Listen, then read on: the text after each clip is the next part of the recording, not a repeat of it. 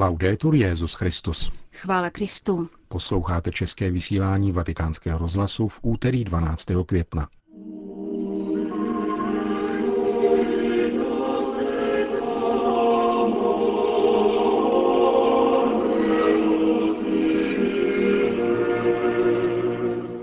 Papež František slavil dnes odpoledne ve svatopetrské bazilice mši pro účastníky mezinárodního setkání představitelů Caritas Internationalis.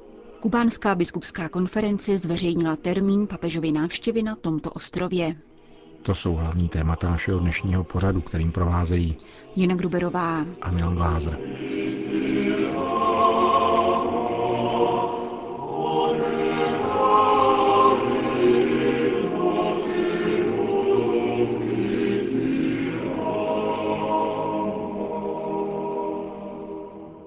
Zprávy vatikánského rozhlasu. Vatikán. Papež František dnes večer v Bazilice svatého Petra zahájil 20. generální schromáždění Caritas Internationalis, tedy organizace, která združuje charity z celého světa. Homílii svatého otce vám přinášíme v plném znění.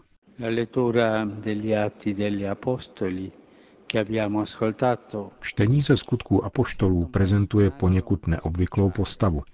Je to žalářník z města Filip, kde byli Pavel a síla uvězněni v důsledku nepokojů lidu, který se zběhl proti ním. Soudní úředníci je nejprve nechali zbít pruty, potom uvěznili a nařídili žalářníkovi, aby je dobře hlídal. Proto tu noc, kdy nastalo zemětřesení a všechny dveře zůstaly do kořán, se onen muž vyděsil natolik, že si chtěl vzít život. Pavel jej však zadržel a on, plný úžasu a celý rozechvělý, na kolenou žádal o spásu.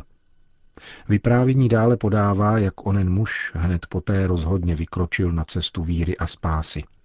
Společně se svojí rodinou přijal pánovo slovo, vymil Pavlovi a Sílovi jejich krvavé rány, spolu s rodinou přijal křest, vzal Pavla a Sílu k sobě domů a plný radostí jim prostřel stůl a dal najíst.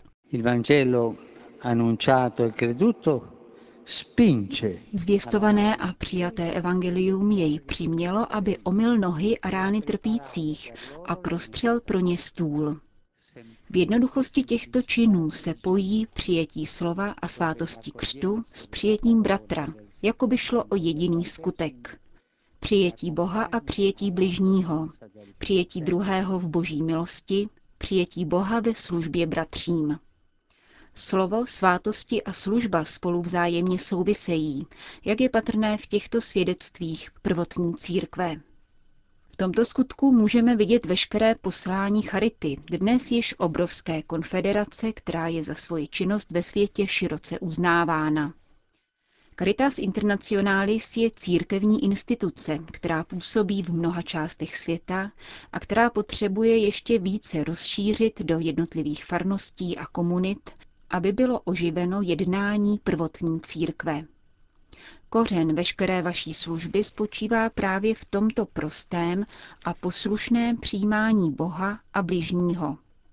Toto přijímání se děje ve vás osobně, abyste pak šli do světa a sloužili jménem Krista, s nímž jste se setkali a kterého potkáváte v každém bratrovi a každé sestře, kterým se stáváte bližními.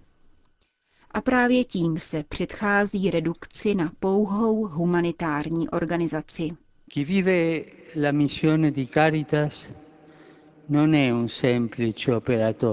Kdo žije posláním charity, není pouhý pracovník, ale Kristův svědek. Člověk, který hledá Krista a nechá se hledat Kristem. Člověk, který miluje v duchu Kristově, v duchu nezištnosti a obdarování. Všechny naše strategie a plány budou prázdné, pokud v sobě nebudeme mít tuto lásku. Nikoli naši, ale jeho lásku. Nebo lépe, naši lásku očištěnou a posílenou jeho láskou. Tak bude možné sloužit všem a prostírat stůl pro všechny. Také tento krásný obraz nám dnes nabízí Boží slovo, totiž prostřený stůl. Bůh nám prostírá eucharistický stůl také nyní, Charita prostírá mnoho stolů pro hladové. V těchto měsících jste pořádali rozsáhlou kampaň nazvanou Lidská rodina jídlo pro všechny. Tolik lidí i dnes čeká, že se dosyta nají. Planeta má pokrm pro všechny ale zdá se, že chybí vůle se rozdělit se všemi. Prostírat stůl pro všechny a žádat, aby byl pro všechny jeden stůl. Konat vše, co lze, aby všichni měli co jíst, ale také upomínat mocné této země, že je Bůh jednoho dne povolá k soudu a ukáže, zda se mu opravdu snažili dát najíst v každém člověku a zda se přičiňovali o to, aby životní prostředí nebylo pustošeno a mohlo tento pokrm produkovat. E Když myslíme na eucharistický stůl, nemůžeme zapomenout na naše křesťanské bratry, kteří byli násilím připraveni o pokrm jak pro tělo, tak pro duši. Byli vyhnáni ze svých domovů a jejich kostely byly nezřídka zničeny. Znovu opakuji, nezapomínejme na tyto lidi a na tyto netolerovatelné nespravedlnosti.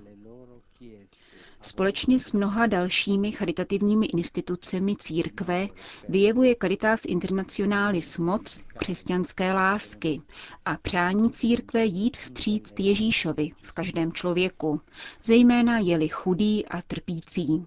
Tato cesta je před námi a přeji vám, abyste s touto vyhlídkou mohli pracovat během těchto dnů. Svěřujeme je paní Marii, která učinila zásadním kritériem svého života přijímání Boha i bližního. Zítra budeme slavit panu Marii Fatimskou, která se ukázala, aby oznámila vítězství nad zlem. S tak obrovskou podporou nemáme strach pokračovat ve svém poslání.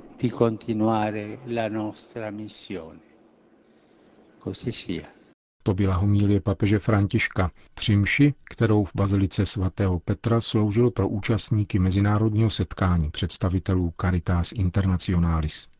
Více než 300 delegátů generálního schromáždění Caritas Internationalis ze všech zemí bude v Římě jednat až do 17. května a poté se odeberou do Milána, kde se na 19. květen plánuje oficiální Den Charity v rámci světové výstavy Expo 2015. Zástupci 160 národních charit se na svém generálním schromáždění budou zamýšlet nad tématem jedna lidská rodina a péče o stvoření. Zároveň mají definovat program na příští čtyřletí a zvolit nové předsednictvo. Jak ovšem na dnešní tiskové konferenci zdůraznil odstupující předseda kardinál Oscar Andrés Rodríguez Maradiaga, nejde pouze o plánování, níbrž o to, jak odpovědět na papežovu výzvu a vytvářet chudou církev pro chudé. Honduraský kardinál dále poznamenal, že téma generálního zasedání se váže k papežově chystané ekologické encyklice. Víme jistě, že papež k tématu nepřistoupí vědecky. Nedávno jsem byl ve Spojených státech a už jsem si na encykliku vyslechl kritiky, aniž byla vůbec publikována.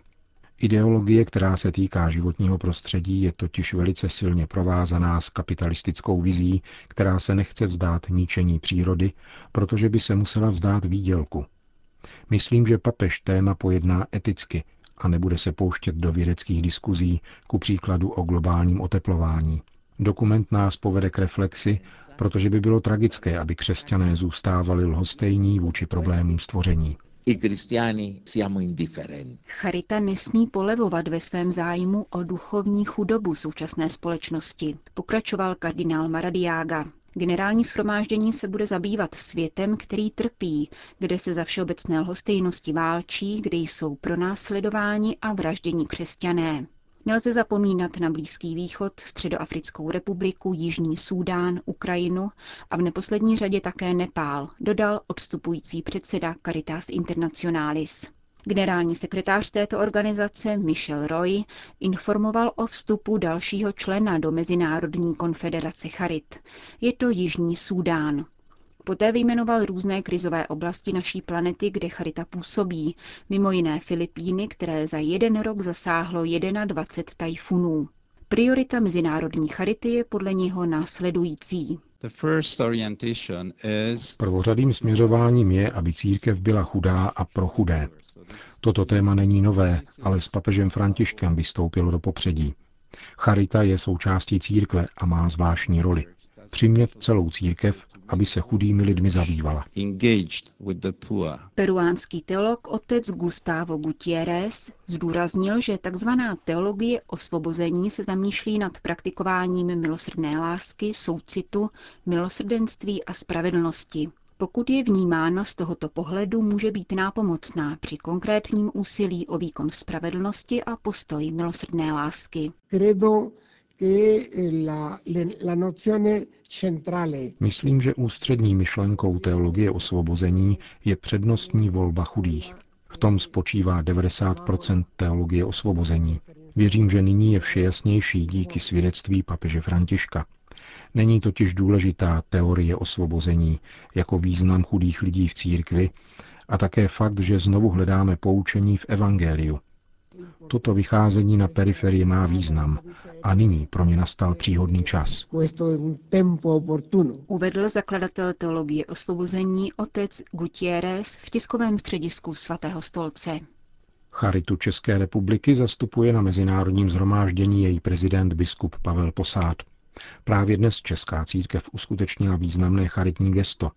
Pražský arcibiskup kardinál Dominik Duka předal arcibiskupovi syrské katolické církve Johanu Petros Mouše z iráckého Mosulu šek na 3 miliony korun, které vybrali čeští věřící během kostelní sbírky a věnovali charitě České republiky. Jak čteme na webu České charity, naši věřící však na křesťany žijící na Blízkém východě nezapomínají ani po zbytek roku. Na sbírkovém kontě Charity Česká republika pro pomoc obyvatelům Iráku, kteří utekli před islamisty, bylo k 31. březnu tohoto roku již více než 5 milionů korun.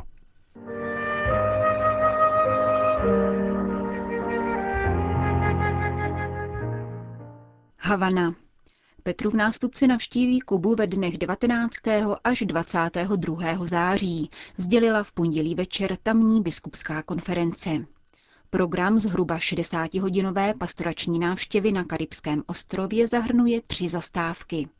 Hlavní město Havanu, město Holguín, kde žije asi půl milionu obyvatel a které dosud žádný papež nenavštívil, a konečně Santiago de Cuba společně s nedalekým mariánským poutním místem Cobre.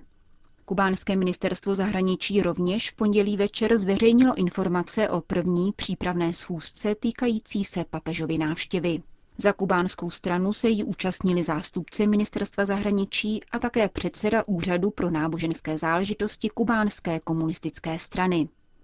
Vatikánskou delegaci vedl organizátor papežských cest dr. Alberto Gazbari.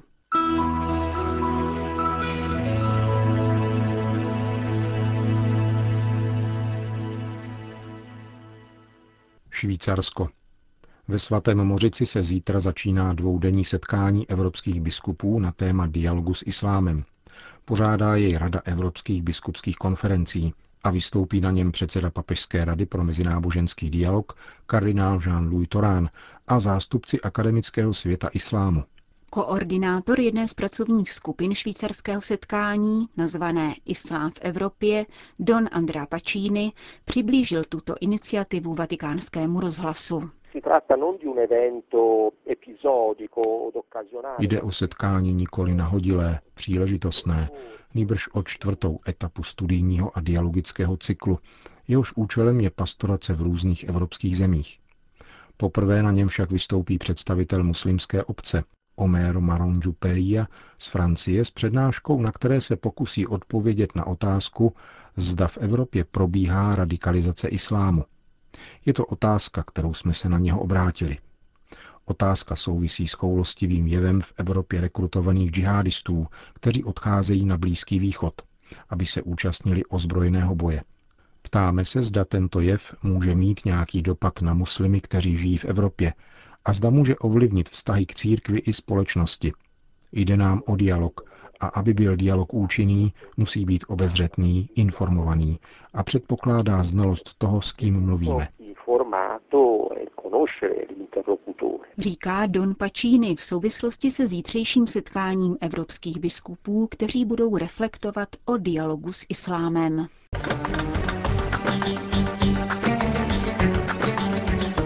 Končíme české vysílání vatikánského rozhlasu. Chvála Kristu. Laudetur Jezus Christus.